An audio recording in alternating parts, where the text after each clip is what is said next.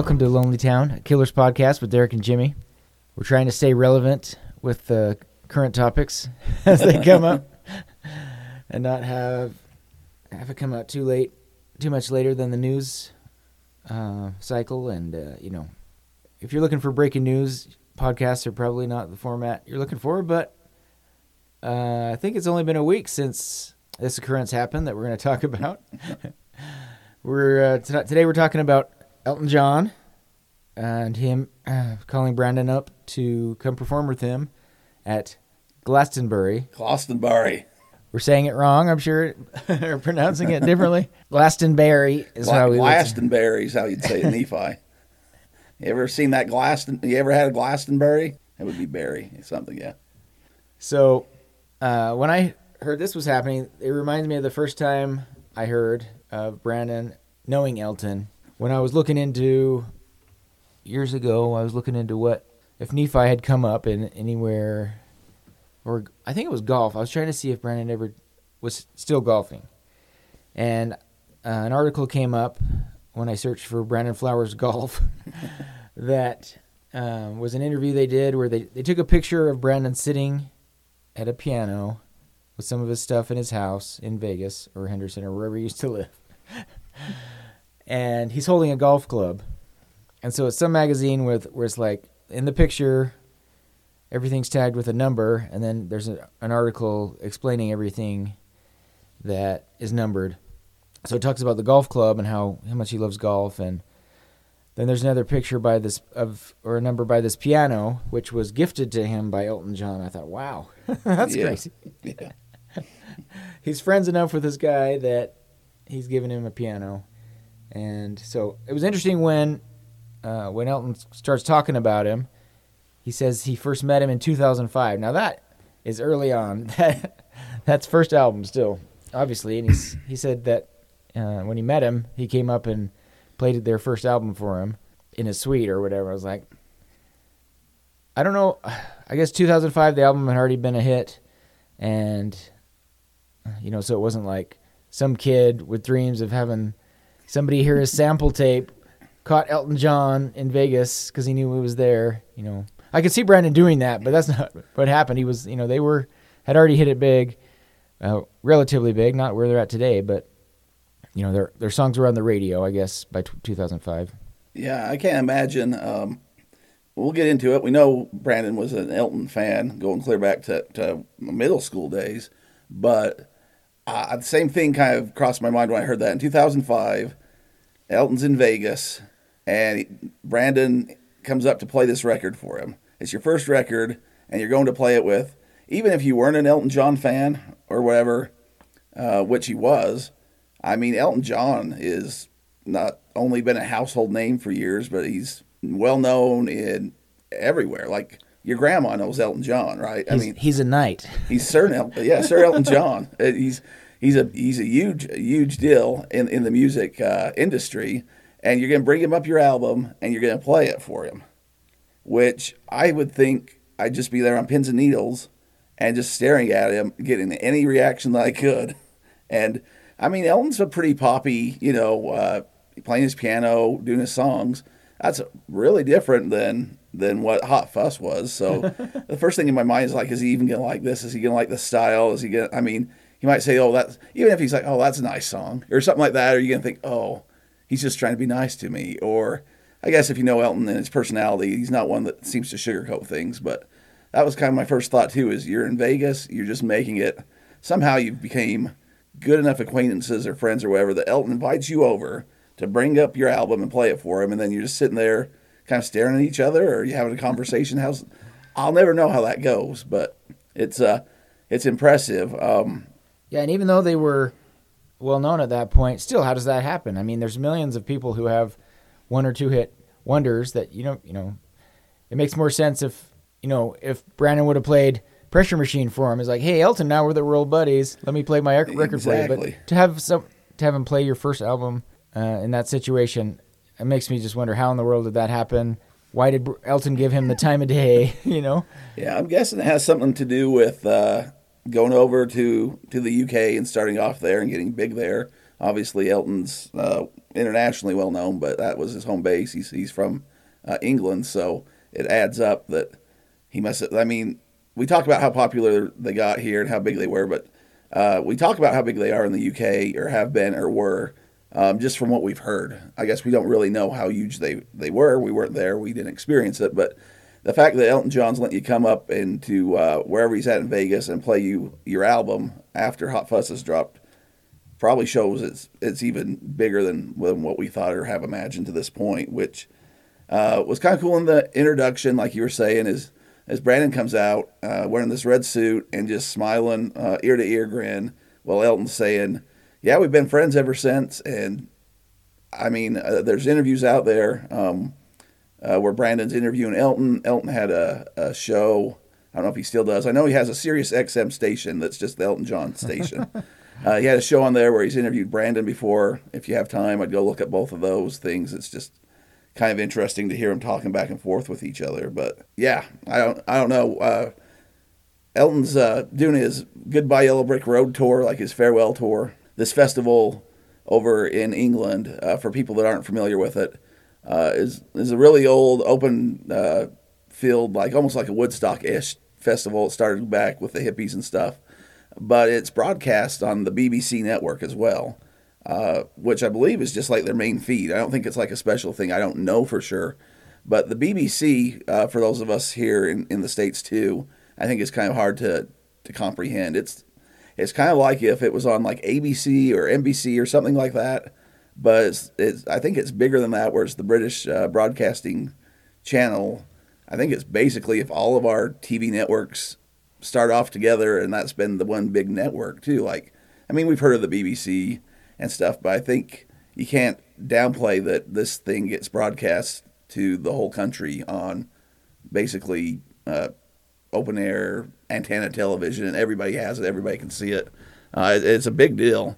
And when he was saying, you know, Brandon's played here a number of times with the Killers, um, it, you know, whatever. But it's just, I don't know. It's just mind blowing that Elton John does all this, and he says as well this is the first person I thought of having come sing with me. Like, how many people does Elton John know? What's his catalog like of people that he's performed with, people that he's friends with? And the first person uh, that he wants to come sing with him on his farewell tour in his home country that's going to be broadcast on national TV to everybody in the United Kingdom. I don't know how far that reach goes, if it's everybody in the Commonwealth. I don't know how it works. But a lot of people, and the first person he thinks, oh, I'm going to call Brandon to sing Tiny Dancer with me. That's, that's pretty big.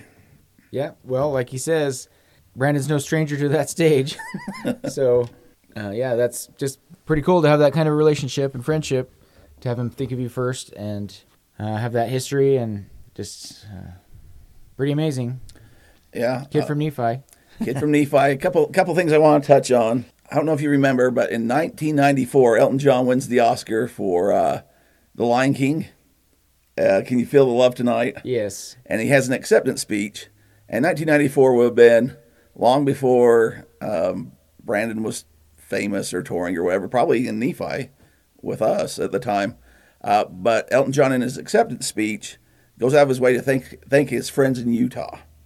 and, I remember that. And it was this thing where nobody knew who he was talking about, his friends in Utah. And uh, we don't know. I mean, I still don't know if it's been disclosed or whatever. But apparently, Elton had some friends in Utah, whether or not he was talking about, like, because at the time, uh, like the, the gay community and all that wasn't really accepted. You're pretty persecuted. It was a hard thing. There's speculation that it might have been something to do with that. Could be millions of other things. But uh, thinking to this now, full circle, of one of his friends in Utah he didn't even know was Brandon Flowers, who was probably watching that.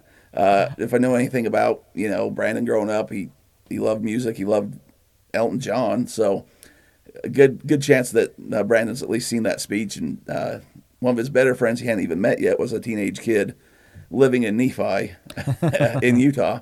Um, the other thing is uh, we got tagged a lot in social media when this happened. Which you did. Okay. which is really weird. To like, I, I figure we're doing the show and stuff, and if killer things come up or things with Brandon and stuff, sometimes we get linked of like either the show or us or whatever with an article or have you guys seen or heard about this or whatever, which is appreciative. We appreciate it. And uh, Sure So- appreciate you. Sure, sure appreciate it. Come on, come on, tell your mom and them we said hello and hi and thanks. But I never thought my name would be with Elton John's name in a. I mean, it's not like Elton's going to see it, but in a social media post, Derek Everitt and Elton John couldn't be further apart from what should be together. And I guess thanks to the show and Brandon and the people that listen, uh, we got we got mentioned a little bit. But uh, we had a person who reached out, and uh, I'll just say first name because I didn't ask or whatever, but Marilyn, uh, and we went back and forth and, and chatted a little bit. But she uh, connected this to going back to the episode, and she posted that everyone should go listen to the Don, Don Markland episode Yeah. and that's where we first kind of talk about Elton John and Brandon. But uh, yeah, there was a kid in middle school playing "Can You Feel the Love Tonight." Debated what was played, how close the keyboards were, how it went down. But him and Don, uh, Brandon and Don, play the song.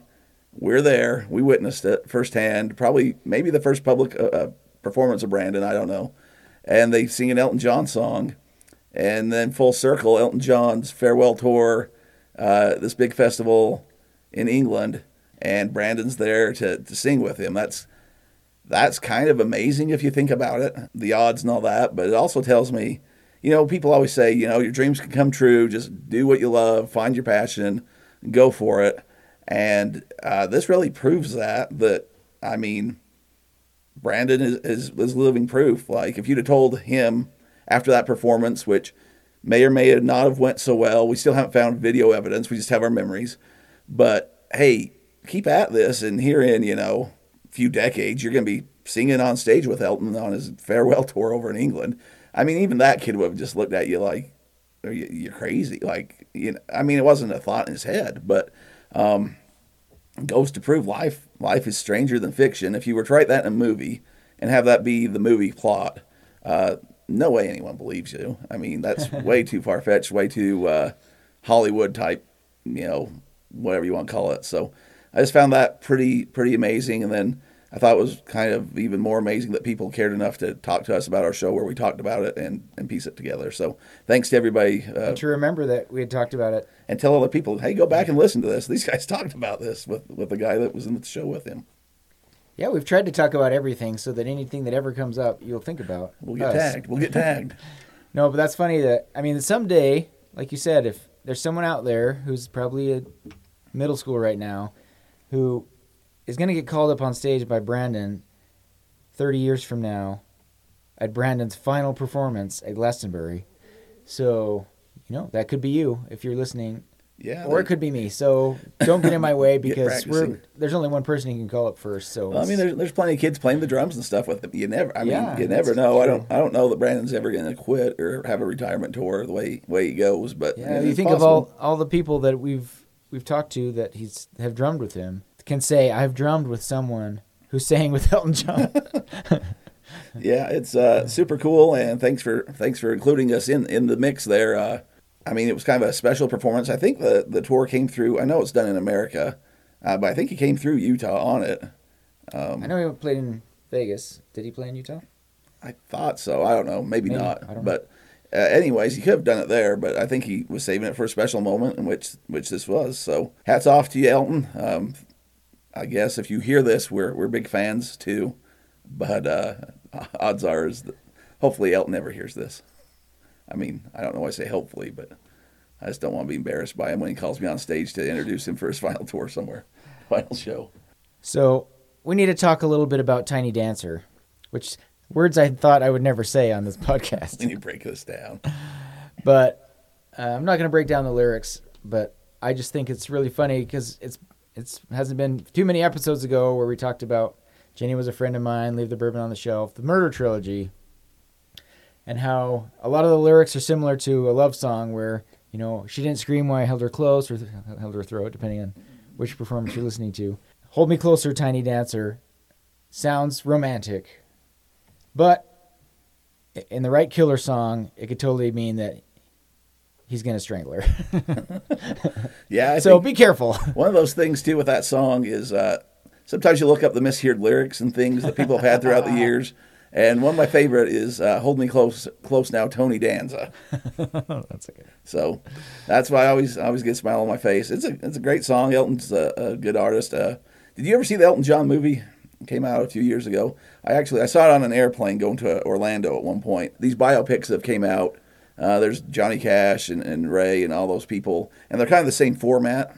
Elton's was uh, a little different. It was uh, almost like a musical where they break into like I don't know. It was kind I don't know. People loved it or didn't like it. It was okay for me, but it, it was definitely Elton Johnish. Um, where you know you'd be walking down the streets and all of a sudden it's just this big performance and almost like a musical. But I was just wondering if you'd seen it. Nope. Uh, came out a few years back. Again, when I'm sitting on the plane going somewhere and watching the Elton John movie, I never thought, you know, I bet Brandon sings with him his last time in, in, in Glastonbury.